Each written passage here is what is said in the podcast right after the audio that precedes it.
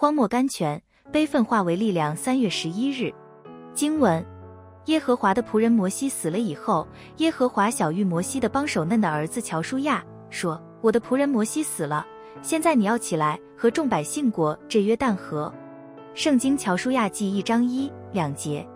当忧愁和损失同时临到你的时候，你第一个冲动就是想放弃一切，坐在失望中伤心。但是你绝对不能这样，须知你是在战场的前线，正当胜败关头。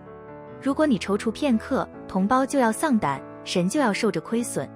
所以你不该稍有单言，连痛哭一场的时间也不能。某名将常述说他在战争时所遭遇的一段伤心的经历：将军的儿子是一个陆军中尉。一次，父子各率一军开拔前线。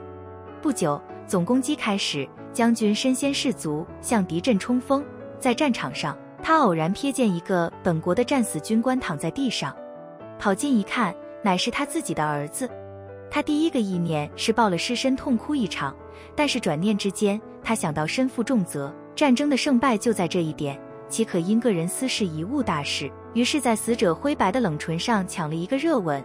鼓着勇气，急忙率领军兵向前冲去。如果乔舒亚在摩西的墓旁一直哀哭，是哭不活摩西的，也哭不出神的祝福来。忧愁无非使伤痕更深，使痛苦扩大。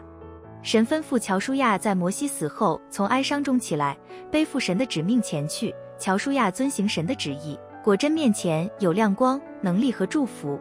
坐下来一直悲哀，会使我们四维的环境更黑暗，会使我们的心更痛苦，会使我们的力量更衰弱。